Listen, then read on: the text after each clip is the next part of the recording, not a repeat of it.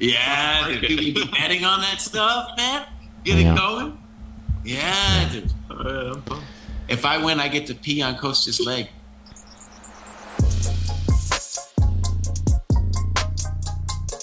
All right, this is Dojo Talks. We are talking Jesse today. Jesse recently won the uh, U.S. Senior Open, qualified himself for the 2024 U.S. Senior Championship. It's very exciting. Actually, we're super, we're all super pumped about that. Um, so today we're going to talk what Jesse needs to do to get ready for that tournament and maybe future U.S. Senior tournaments. Yeah, yeah. So first, I want to say a couple things. Um, definitely a little lucky to have won it. I won it on tiebreak, so it wasn't like some clean thing.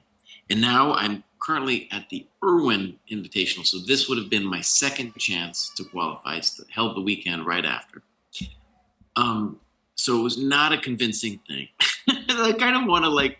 It would be nice to have a convincing victory this weekend to, uh, you know, just I don't feel like it was less better karma about it. Now, one of the things that I've been talking about for years is I've wanted to do this tournament because it really is like a cool event in St. Louis. I got to play the U.S. Championship a couple of times uh, in St. Louis, and then other U.S. Championships. It's just a cool event to like look forward to, train for. And ever since I became a GM way back 2007, it's been hard to find like a goal. And so having a goal that's tangible is really important. I think probably to have anybody. Kosi here, dude, this guy's got to get on it to get his GM title. He's been flouncing Oh around, my god! you know. Wait, let me just say we're recording this from Michigan, just so everyone Yeah. knows, from the U.S. Open. That's right. Uh, this is Jesse and I first time meeting since Dojo started. We Yeah. played a couple of times, but we Yeah. didn't like like talk too much. Right, right. yeah, so this is this is cool. Five minutes with Jesse. I actually I have like a training plan. You know, I'm I'm motivated too. Like this next year, I gotta like work on my chest. I gotta get into shape. I mean, uh, all kinds of stuff. Yeah. So the idea of this talks is pretty simple. It's like, what do does Jesse need to do to play well at the tournament next year? So I have like a year, roughly a year for before it happens. What do I need to do? And my intention is to use the dojo training program, and then we then it's kind of like an interesting question, not just about me, but about the training program and to what extent it is sufficient for what I'm trying to do. And then, if not, then do we need to rethink aspects of the training program? Yeah. So, for, for example, we have a lot of feedback from the lower cohorts about people making progress, Mhm. right? But so far, we just don't have that big of a pool of players, let's say 2,200 FIDE plus. So we don't have a lot of feedback of people making a lot of progress or anything, but just because we don't have that many people yet. And that's one of the uh, weak points of the dojo, right? And so, like me, Kosi, and David, and a couple other people are like the guinea pigs for the program as we've got it set up for the higher levels. So that's something too, Is just something we can think about as we're thinking about, you know, me doing this training for the next year. Um, I'll tell you what, I'll just say two quick things and then I'll hand it over to you guys. Um, one of the things that's interesting about senior chess is it recognizes that people do get worse. And I feel like 20 years ago, it was not understood that people are going to be getting worse. Um, there's kind of like a hopefulness, and maybe there's a little that people had back then, also maybe a little shame about talking about, oh, I'm getting dumber or something like that, right? Um, and so it's an interesting whole tournament. It's happened um, the last, let's say, 10 years where senior chess has turned into a thing. Um, and the fact that it's 50 plus is kind of interesting too, because you could say maybe 65 plus is where it should be. But really, 50 plus is really where people start experiencing severe cognitive decline. And one of the things that I noticed last uh, weekend playing the tournament is you saw a range of people, range of physical body shapes, and you saw some people with neurological twitches and stuff. You know, people dealing with various conditions as we get older. And so it's kind of like this tournament is uh, about who can stay fit in their mind the longest uh, and you know persevere. And some people obviously age better than others. We can talk about Korchnoi. We can talk about Anand. Right? There are people who have managed to keep their game up. It's very inspiring, but they're honestly a little bit the exception to the rule. And we all think that we can be Anand and Korchnoi, but most of us, in fact, are not going to be. Anyway, okay, I said I said only two things. I promise. Okay, so two things that I've noticed. Uh, when you're getting older, there's a, ver- a variety of things that go into what I call chess IQ or chess intelligence. And two of them are memory and I would call system your system two bucket. Okay, so memory is obvious. It's hard for people who are older to remember things. And not only like let's say opening stuff, but let's say you learn a new concept or you learn a new endgame algorithm. I was just doing bishop and rook versus rook, and I went deep into that. Will I remember it? Let's say in four years. Will like the uh, will the template that is imprinted on my mind will that stick with me or because my memory is now weaker will it just fade so that's one thing it's definitely clear that people who are older are suffering from and then also uh, the system two bucket is really interesting so just to refresh if you don't know what i'm talking about kahneman thinking fast and slow developed a bunch of psychological tests to see when people stop thinking on a level two scenario. Now, in chess, what that means is, is system two just means you're thinking deeply. Uh, when you stop thinking deeply in chess, you're just going to say, ah, this looks right. Mm-hmm. It's very interesting. We all do it. And what Kahneman showed experimentally is that everybody has a limit. Everybody reaches a point where they're just screwed. Just going to toss out this random solution. Looks good itis. Looks good itis, yeah. But the thing is, so you can be aware of it, but it's not going to change the fact that you're still going to do it. Being aware helps because maybe you can like take a moment and walk around the hall and then try to get a little bit of system two back, you know. But it's ultimately not going to be overcome. And anyways, long story short, what I noticed in the senior events is that you get a lot of that uh, where people just don't have enough gas left for that, and then they play quick moves, and then boom, they're going to lose. the game. All right, I'm going to turn it over to you guys to let's discuss. Yeah, that was um, that was a good point. I think like the the energy thing is a big deal. Like having a lot of energy for these tournaments, especially mm-hmm. like the long games. Um, to me, it feels like yeah, being in good physical shape is almost as important as like being in good in good chess shape. Um, I was just watching the U.S. Senior Championship recently in St. Louis, which was just like totally dominated by by Melik GM Khachiyan, mm-hmm. um, who just like led the whole way through, just crushed it, beat everyone, like leading by like two points. And um, yeah, I, I like thinking about his games. Like I didn't think he did anything super super spectacular, but he definitely exploited other people's mistakes, their blunders. You know, they would hang an exchange or something. He would just take it and then convert the game. Uh, and he didn't blunder too much.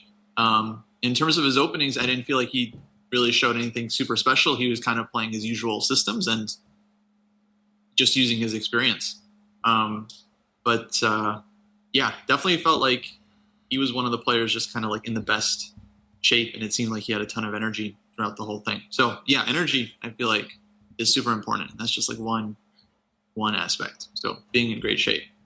Yeah. I think that's I think that's a very good way to sort of figure out what makes sense also is just look at the last couple years and you know who won and what did they do and can you figure out any patterns uh, in you know who finished at the top and who finished at the bottom of the tournaments. Um, and the energy one makes a lot of sense, so that sounds very reasonable. Um, I think another factor there that we could bring up would be uh, this post from Fishbein about how much the different players had played um, in tournaments, uh, other than the this you know other than the senior championship when they show up for the tournament. And um, yeah, I mean, you guys can also have your own thoughts about it uh, or correct me if I'm getting it wrong. But I think one of the things he pointed out was that Melik had played by far the most OTB games of anybody in the past year, not necessarily with any particular success, but he just played a lot of games um, over the year and then uh, came into the tournament. And I think that um, Shabalov, who finished second, may have had the second most games played in the last year. And then there are some people who almost don't play. You know, one tournament, two tournaments a year at this point. Um, Yeah, and um, Shabalov won last year as well. And Shabalov had won last year. The Um, before that, I think too. Yeah. Uh, maybe, maybe I know Kaidanov won at some point too, last couple of years. Mhm. Um, so yeah, yeah, that Facebook post was really interesting. Um, it seems like being good, uh, playing shape, like playing a lot, definitely like matters. Like especially the months leading up to the event. Mm-hmm. But what, where were you going with that, David? No, I just wanted to like bring it in as as an idea, um, and it sounds like maybe I stated it correctly. So then the question would be, you know, does that seem to us like a like a good idea um, for Jesse to try and play a bunch, or or in general for anybody? Does that seem like a big component? Like with the energy, my first thought would be. Yes, but maybe careful about how much energy you expend in the last month before the tournament in case you could show up to the tournament tired.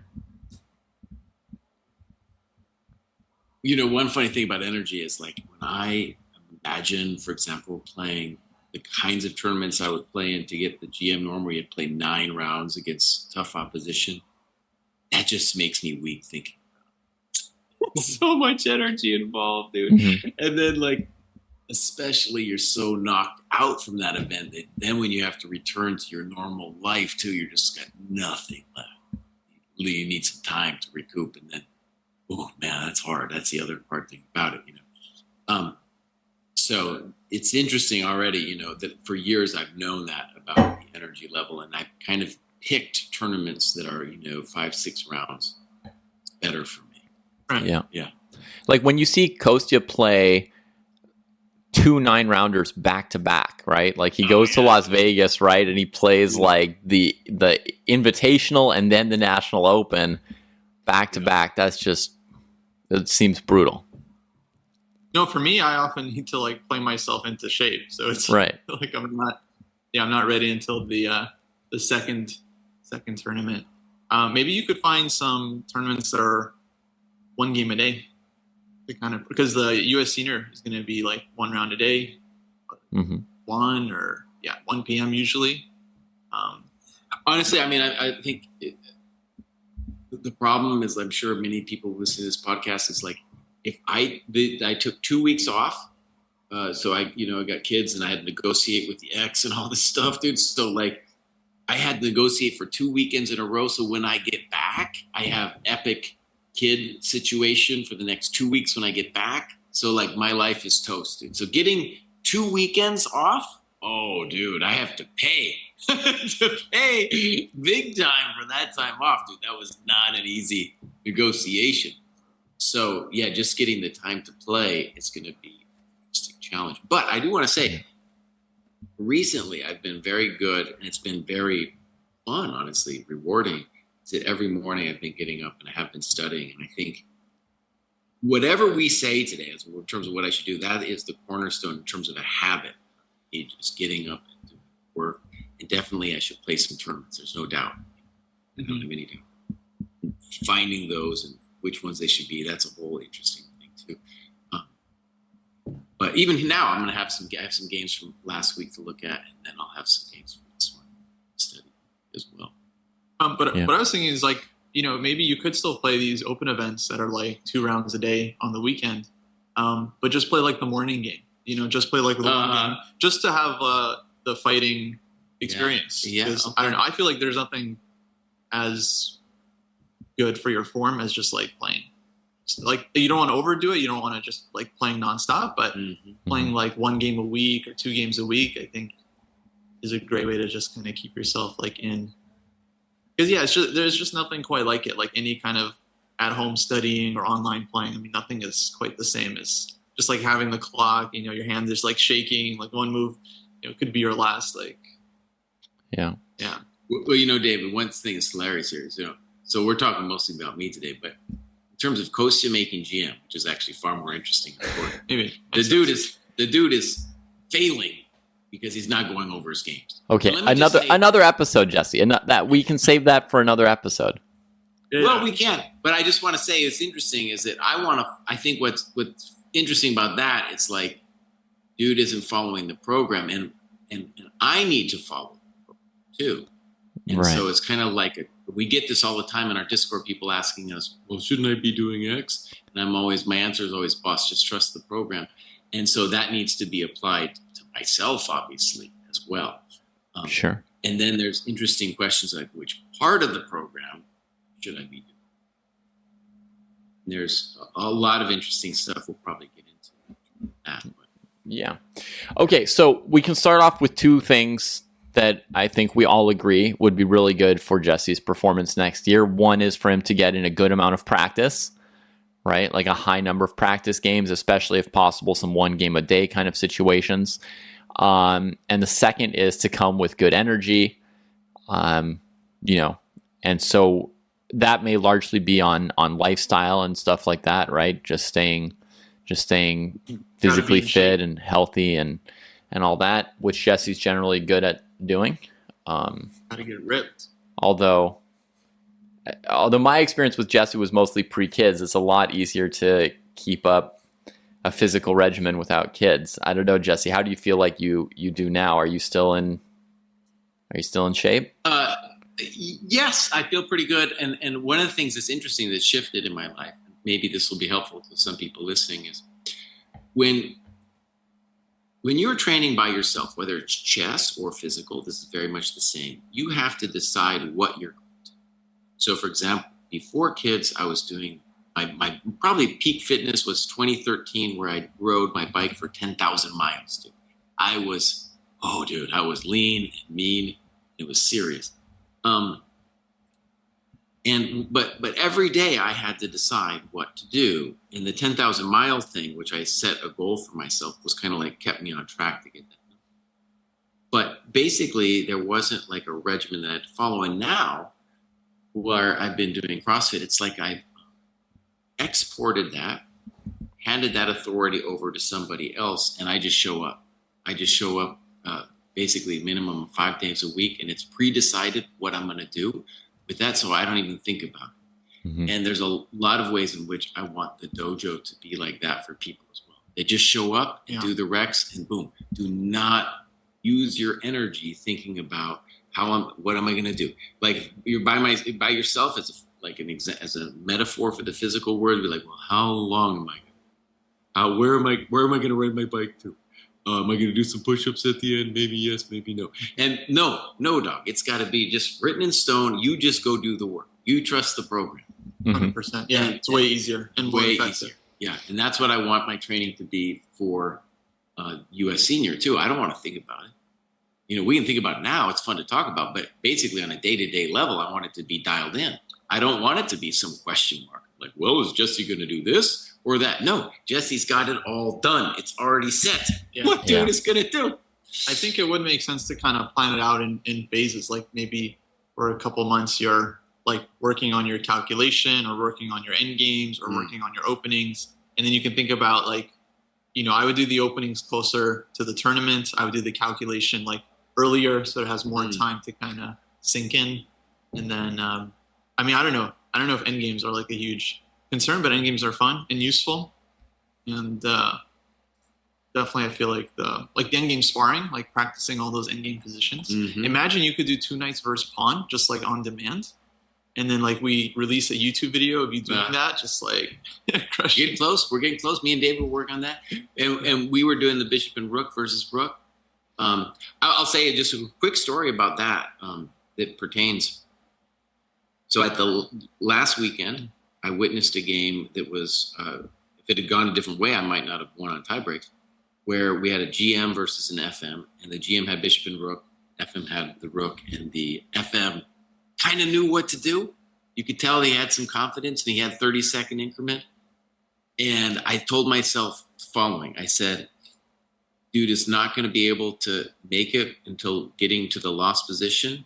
And then I also said the GM isn't going to know how to finish it when he gets there. Both of those were true. Both of those were true. And, it, you know, this game was lasting five hours. People are exhausted. And uh, then dude lost on time on move 46. Oh, I, I, four, excuse me, not move 46, on the 46 of the 50 move rule. So Right. just had Right. to make four more. Yeah. Yeah. And even I mean super GMs will, will mess it up, like from from both sides. Like Yeah, from the yeah, yeah. defense and Yeah, the winning yeah. sides. Yeah, really tough. A lot of these end games. So a lot of that I want to dial in, and I really believe this part of the dojo training program at all the levels that, that doing those endgame algorithms isn't just for that magical moment when you have it, but there's beautiful patterns going on that talk to talk about chess geometry. Yeah, yeah.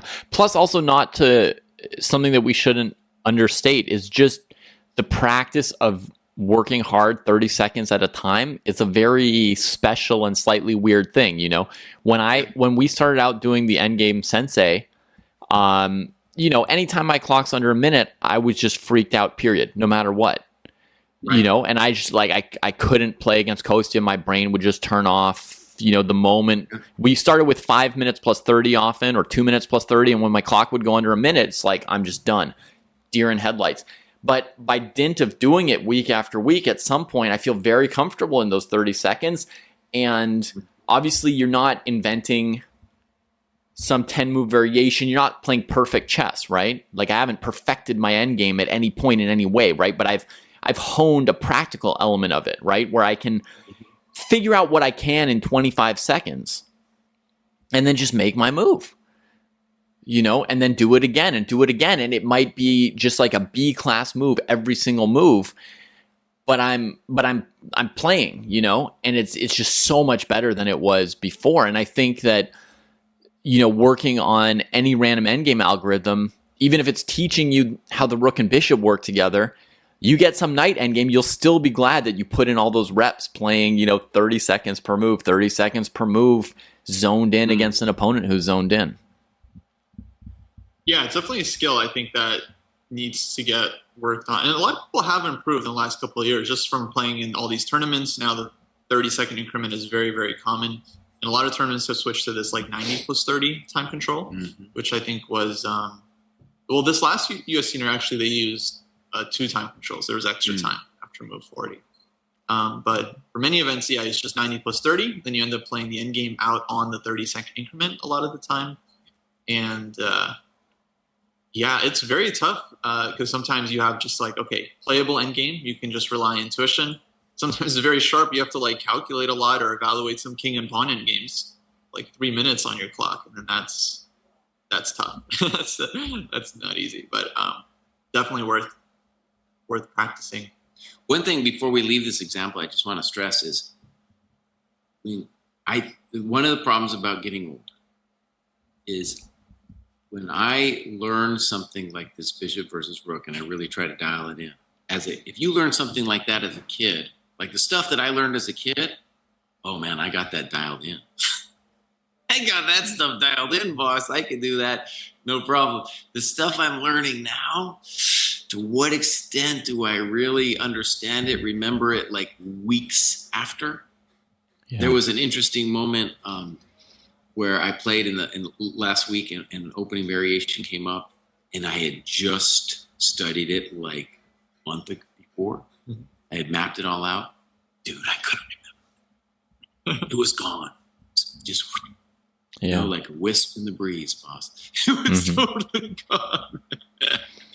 yeah. That may almost so suggest that it uh, that the opening study is worth less, or even more generally, that any study that re- relies on memorizing something specific is not as useful as something that's just kind of skill building at, at this point. Well, and, and one thing also that's really interesting about the last four tournaments, okay, so imagine I played four tournaments, is that despite having really studied openings, nothing at all, I won every single opening battle.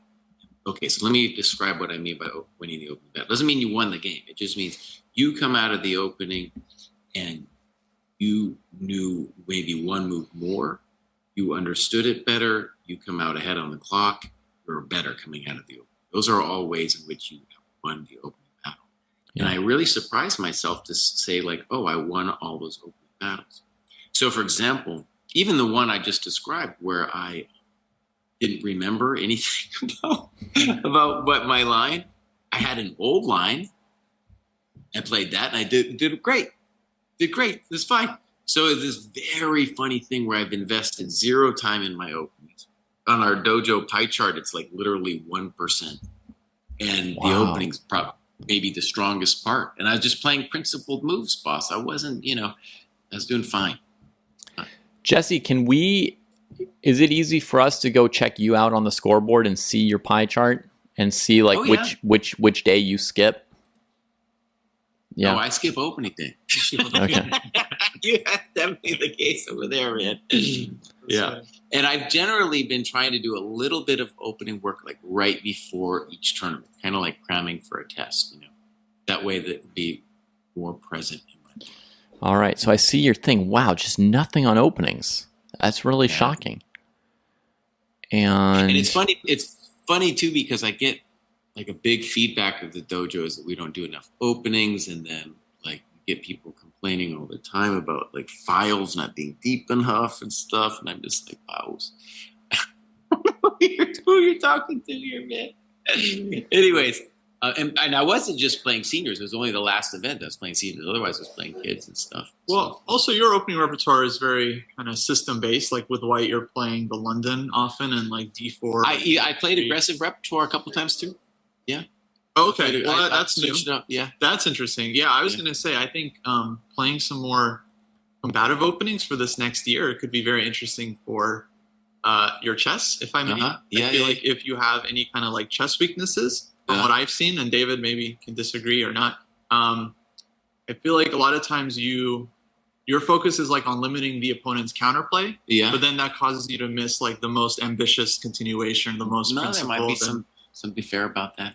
um, like I remember, um, okay, actually, just recently we were playing our our endgame sensei, the Yeah. rook endgame. Yeah. There were a couple moments where like I felt like okay, you had a sharp choice you could have played, Yeah, and you went like the safe option, and then I was very happy about that. I was like you know trying to uh, trying to defend. yeah. Um. So We we, we need to like- talk Oh, we need to talk about that for sure because that's like my number one thing for Jesse as far as his profile as well.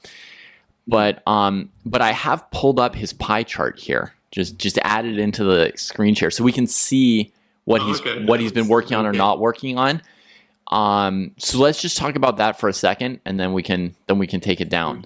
So looking at Jesse's at Jesse's uh, thing here, he's got forty three percent games and analysis. Okay, I can click on that to see if it's balanced between playing the games and annotating them. Yeah, nicely balanced. He does his postmortems, so that's looking pristine. And it's a pillar of our training program. So the fact that it's around 40% of his work seems good to me. Any any thoughts either of you on whether 40% might be about right for this? Also interesting, David, is if you could right below it is the time spent, which I think is going to be even more spent on games. Ooh, there it is. We can do the Oh, time if you want. oh, it got to be less. yeah. Oh, So great. games analysis still really close to 40% on times and on points, right? Yeah, yeah, yeah. Um, honestly, looking at his time breakdown, it looks really good to me, Kostya, because I feel like the middle games and strategies and openings are a lot of that kind of stuff that he's likely to forget, and it won't help him that much. Whereas Well, mitigating strategy is also books that we've read, you know. I know. Yeah. I know, but then you forget what you read. So my point is, you know, playing the games I think is really good. And I think keeping up a regimen of tactics is probably important. And if the end game has a considerable amount of end game sparring, I think I think these are really like the kinds of things that are going to be particularly useful for him at the uh, at the senior. See if we can break down his end game. It's mostly Dvoretsky's end game manual and a bit of Van Perlo. So he could definitely use with some more sparring, although he didn't he didn't log the time he sparred with me, apparently. Um, no, see- because I didn't. Th- those weren't official. I didn't get the points, boss. I you didn't get you didn't get the points, but this is your time breakdown. You can still update that you spent, you know, two hours practicing an end game that you never scored any points on. Well, okay. Let me just say this actually goes to some practice about the how do you log the points. But for what I've been doing is, I only log the points after I've When you've Finished. completed the thing. Okay. Yeah, yeah, it's just easier. So, for example, I'm working my way again through the best moves, some great calculation work. Mhm. Uh, it's, old- it's a book in the program, and I'm just going to put in all the hours when I'm done. So that'll be a bunch of hours. Okay. That's good.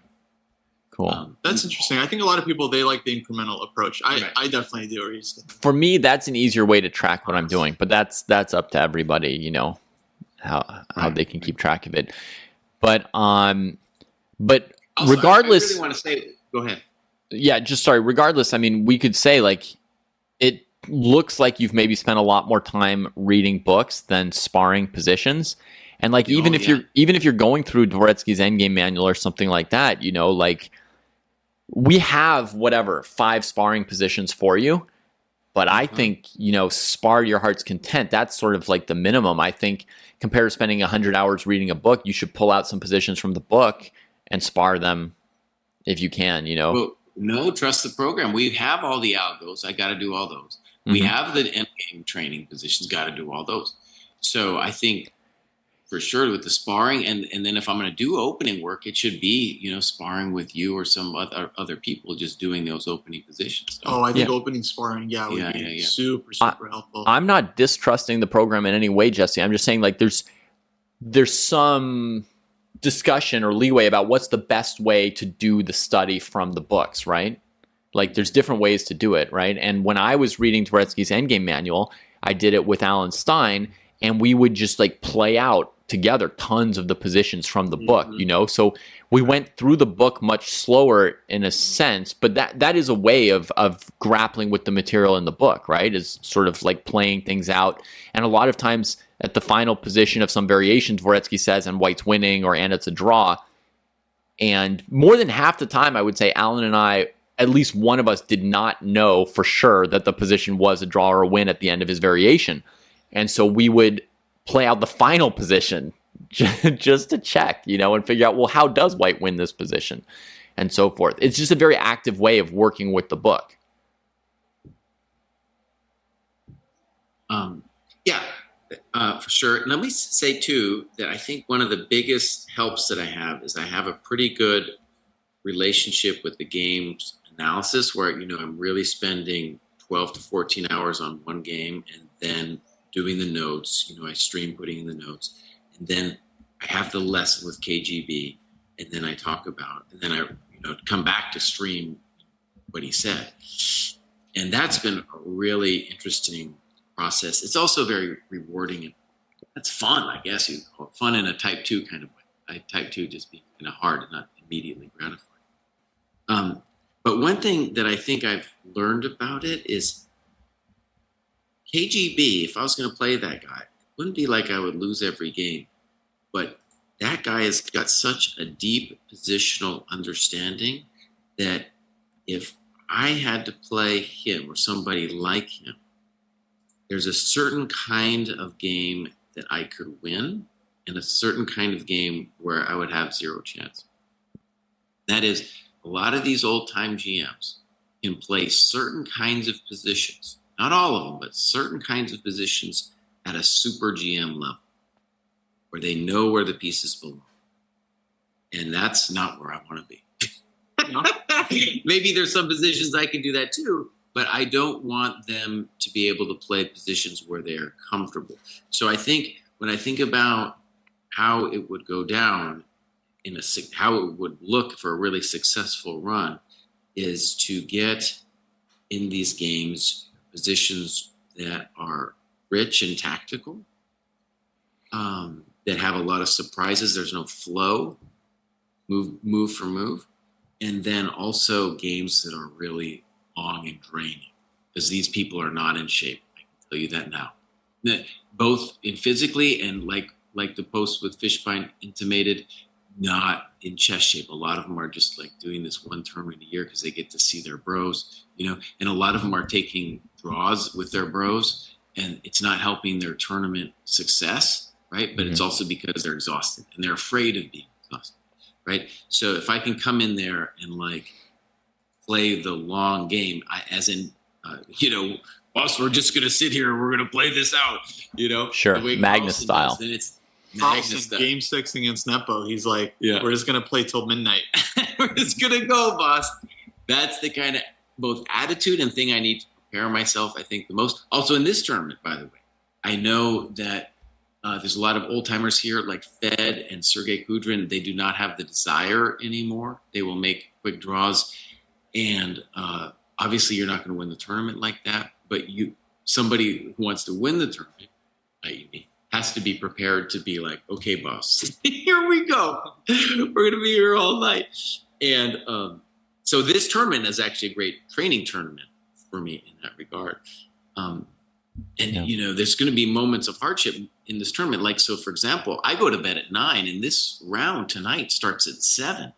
And usually, I complain with these tournaments that they're you know biased against the old people, but it was old people who organized this event, so I don't know what they're doing starting at seven. I know I'm not the only one to go to bed early as an older dude, you know. So it's going to be everybody's going to be pushed to exhaustion quickly, and then your sleep rhythm gets put off whether you win or lose. Right, your, your sleep is just going to be totally wrecked, then you're going to have to figure it out over the next couple of days. So there's going to be a level of exhaustion already coming into this event that that maybe I could use as like a prelude to what St. Louis will be. St. Louis is one round a day. It's very nice and comfortable, And but early, it, yeah. but it'll still be really long games. Right. Yeah. Kostya, Um, Jesse's brought up so many interesting things, but do you have any comments on his pie chart before we put it away? Like, do you feel like he's doing a good job of following the program, or do you see any? Um, no, I would just echo what you guys said. I think just like adding a bunch of sparring throughout the year would be would be super useful.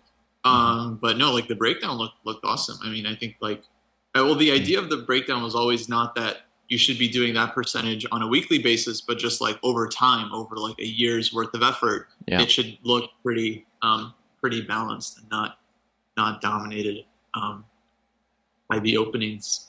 Yeah. Um, Okay. that- So we're in agreement. Jesse's pie chart looks pretty pristine. Um, now, Kostya, you had, one you had thing. yeah.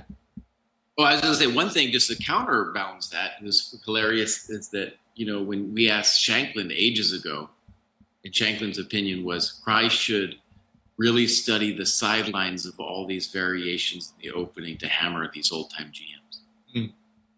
and that's a that's com- obviously a completely different take. So like I could spend ages, you know, studying maybe the specific openings of these older dudes and trying to catch them out in the weird openings they play. Because what are these older guys doing? They're they're for the most part trying to avoid theory. Right. They're trying to uh, do. They just want a comfortable position. They don't want to try to memorize anything. They can't. can't do it both. It's over. Except uh, Shaba. Shaba's always like cooking up tricky lines. Yeah, yeah, yeah, yeah.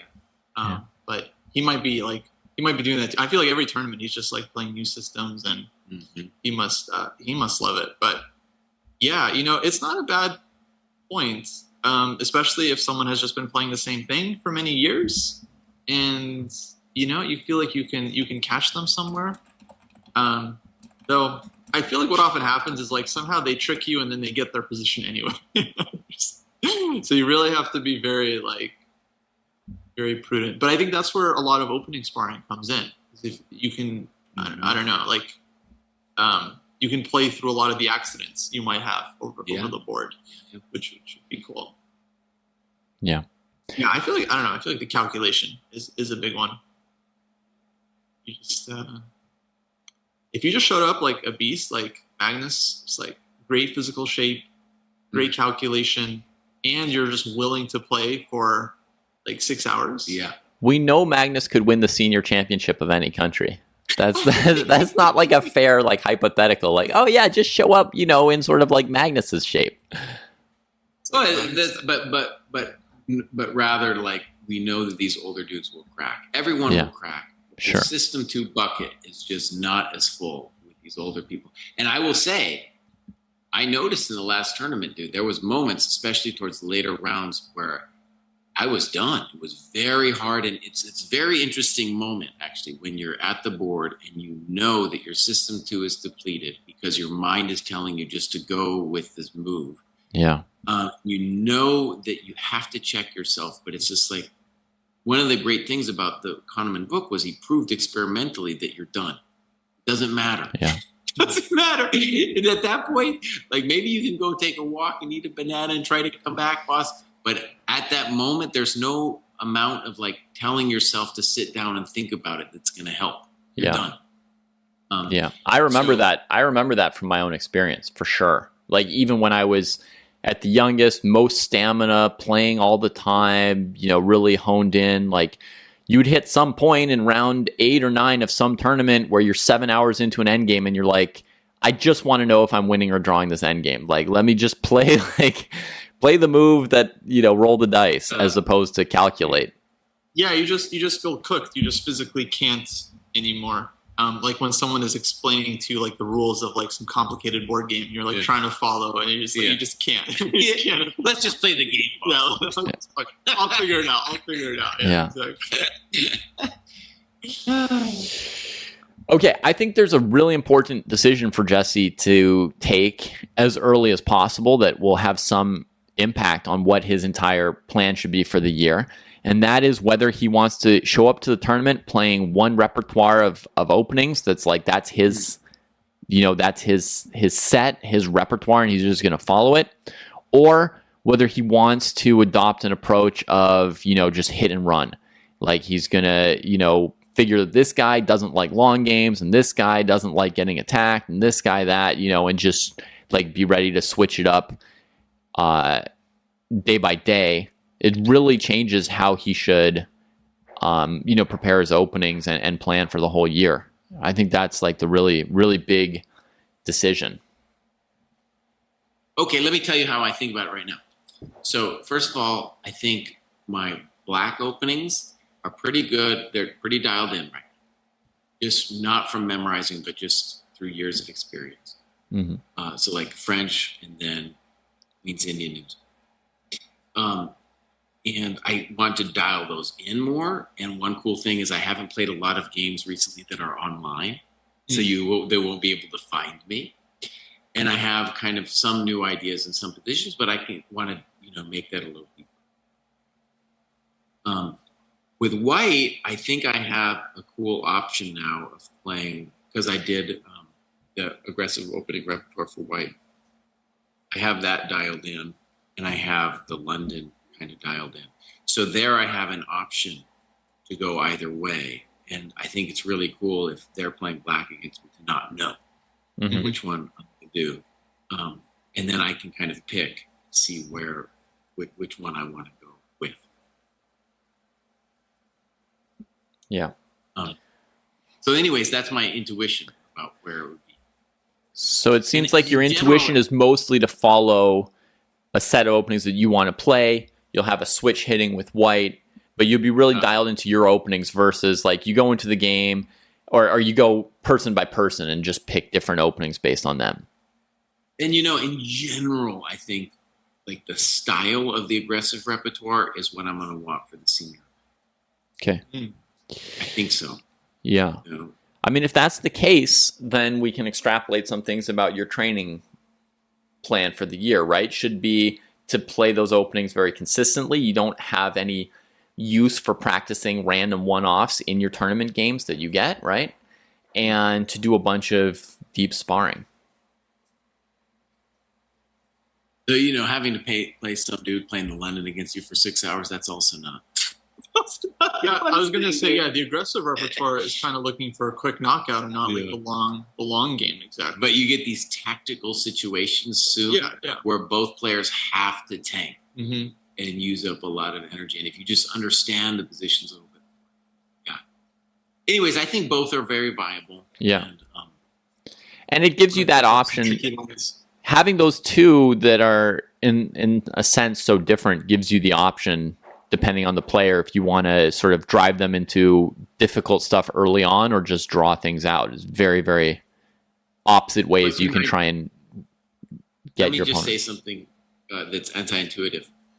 The London is a mirror image of the aggressive. Yeah. Very surprising, and it feels different because one is looking at the queen side, one is looking. But it is fundamentally the same. And one of the things I like about both of them is they allow white to develop according to simple principles. Okay? So you just you can play by principles, and you don't have to be thinking too hectic about crazy stuff. Like I don't like opening systems that neglect development. I would never play the Sämisch against the queens in uh, against the Nimzo Indian, for example. No, might be fine, but that's not me, boss. I'm gonna develop my pieces, bro. Yeah. yeah. Yep. Okay. So then let's talk a little bit about like maybe Jesse's weakness and and how to work on that a little bit because mm. Kosi brought it up earlier and I and I have noticed it as well. I think that um and I think this is something that happens sort of like with age. So it's probably generally true of a lot of the opponents you'll face as well, Jesse, is that like mm. it's easier to just play a bunch of moves that look nice than to go for something really critical that mm. nobody can be really certain of the outcome. Um, and I think that you'll find a higher percentage of young people who are willing to sort of go for those things. And as one gets older, you know, you rely more on like, well, if I play, you know, 50 moves that look good, eventually my advantage will will grow a bit. Um, but I think it it probably leads to more draws and and missed opportunities. So, in in longer games, Frank, right? Yeah, longer games. Yeah. With, with, one of the things I've really noticed with open tournaments is that because I generally write, I'm a let's call it a prophylactic player um, I get these games that I'm not knocking the opponent out. It's just mm. going forever. And then, yeah. of course, mistakes are made on both sides, and the game might switch an evaluation or something like that.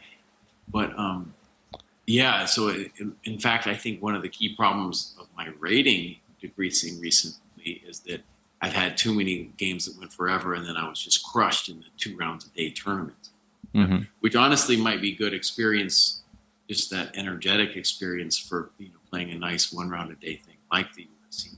Mm-hmm. Um, but it's certainly true, and I'm aware of it. I've been going through my own games. I think the biggest thing is to go through your own games and something like that. That there are definitely moments where what I would describe it as is trying to think the critical moment in an intuitive way instead of a concrete way.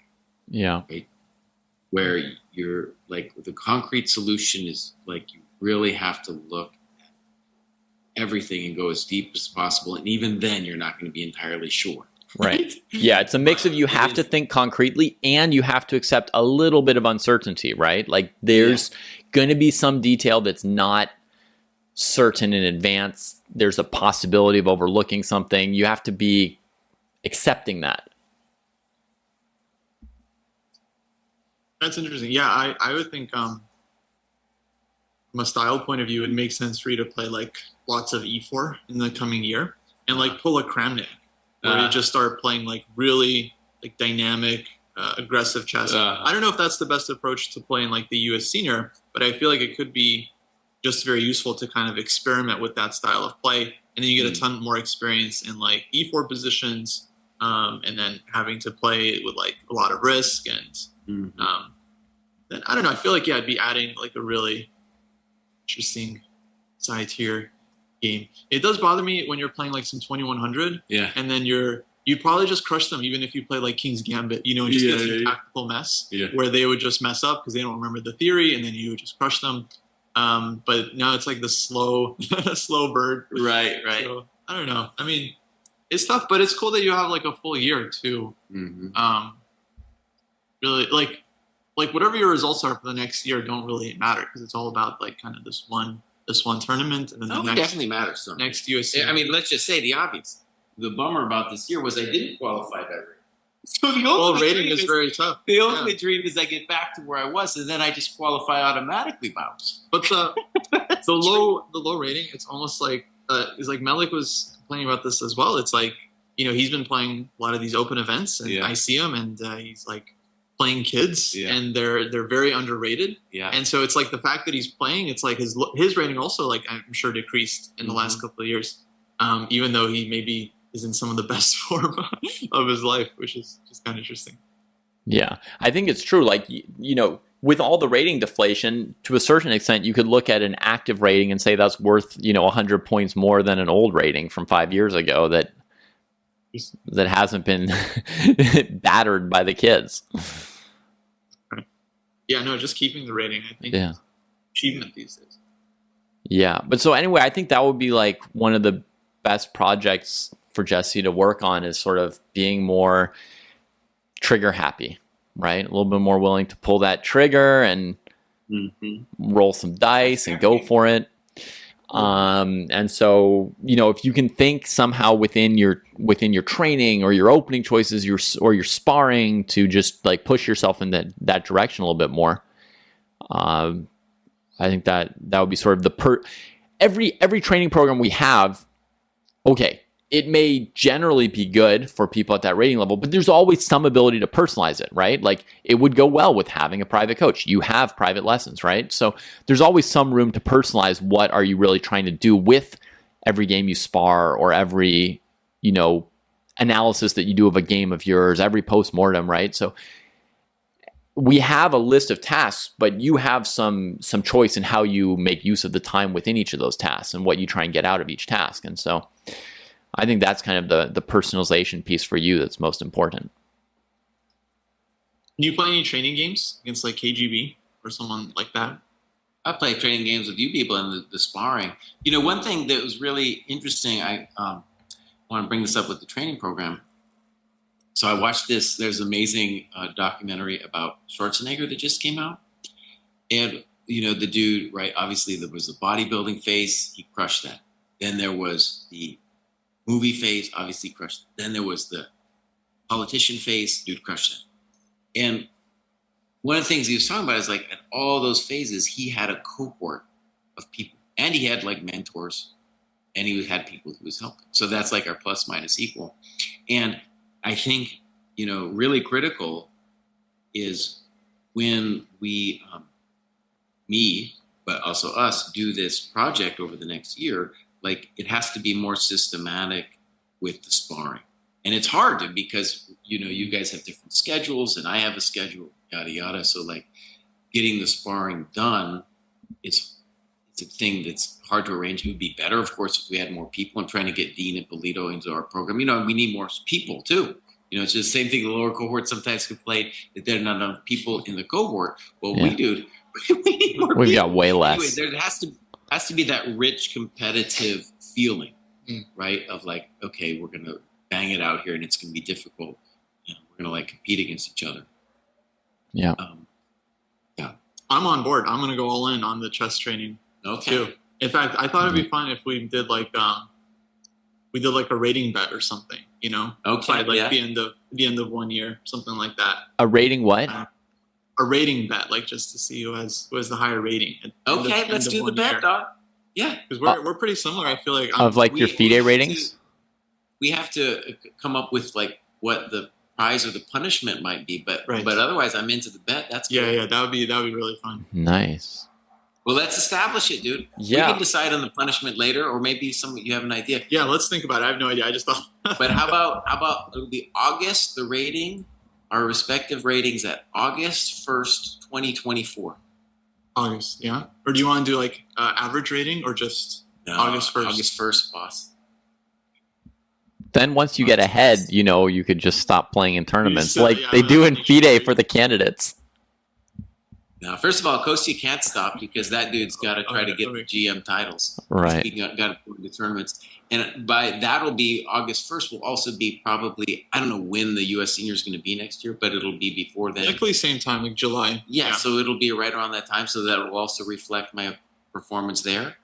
So it's not like I can stop. Right. Yeah. That's a go go. All right, August Yeah. first. Okay. Another thing Um, we could do, if, uh, another thing we can well. yeah, Ano- sorry.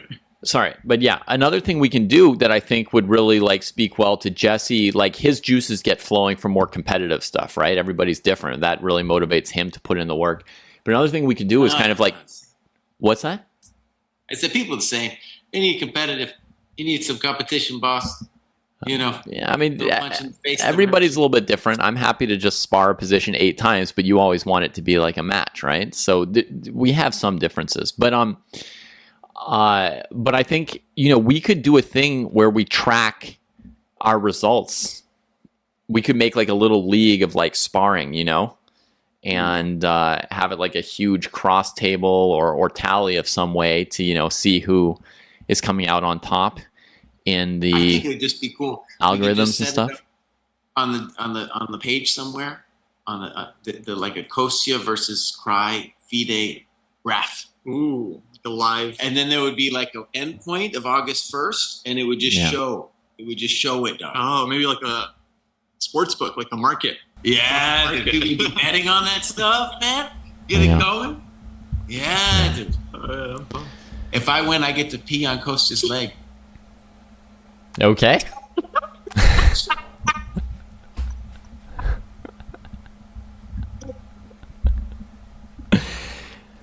um speechless. I'm like wondering if you can post that on youtube. That's exactly the kind of thing people click on.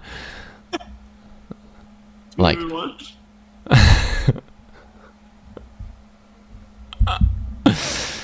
whew, i know a lot of people would do that just for views. Anyway um, I think one other point, Jesse, I don't see it in your non dojo activities in your pie chart, so I don't know if you're doing it or not. But playing blitz chess and stuff like that, I think that's bad for you Oh, because haven't. yeah, because I think that would like lead to sort of you know general superficial moves and not you know really Right. looking for the specific win. But have you just stopped playing blitz? For the most part, yeah. Nice. All right, I would stick Um, with that. I, I don't. Think, you know, I'm not going to be. If I play some blitz, it's not going to be a big thing. I played like someone wants to play like. Sometimes Ch- ChessKid has me play an exhibition match or something that's not going to hurt. But, Yeah. uh, Oh, it's cool. You got the 2700 goal, and then you basically just just quit after that, which I think is It's nice. It's fun.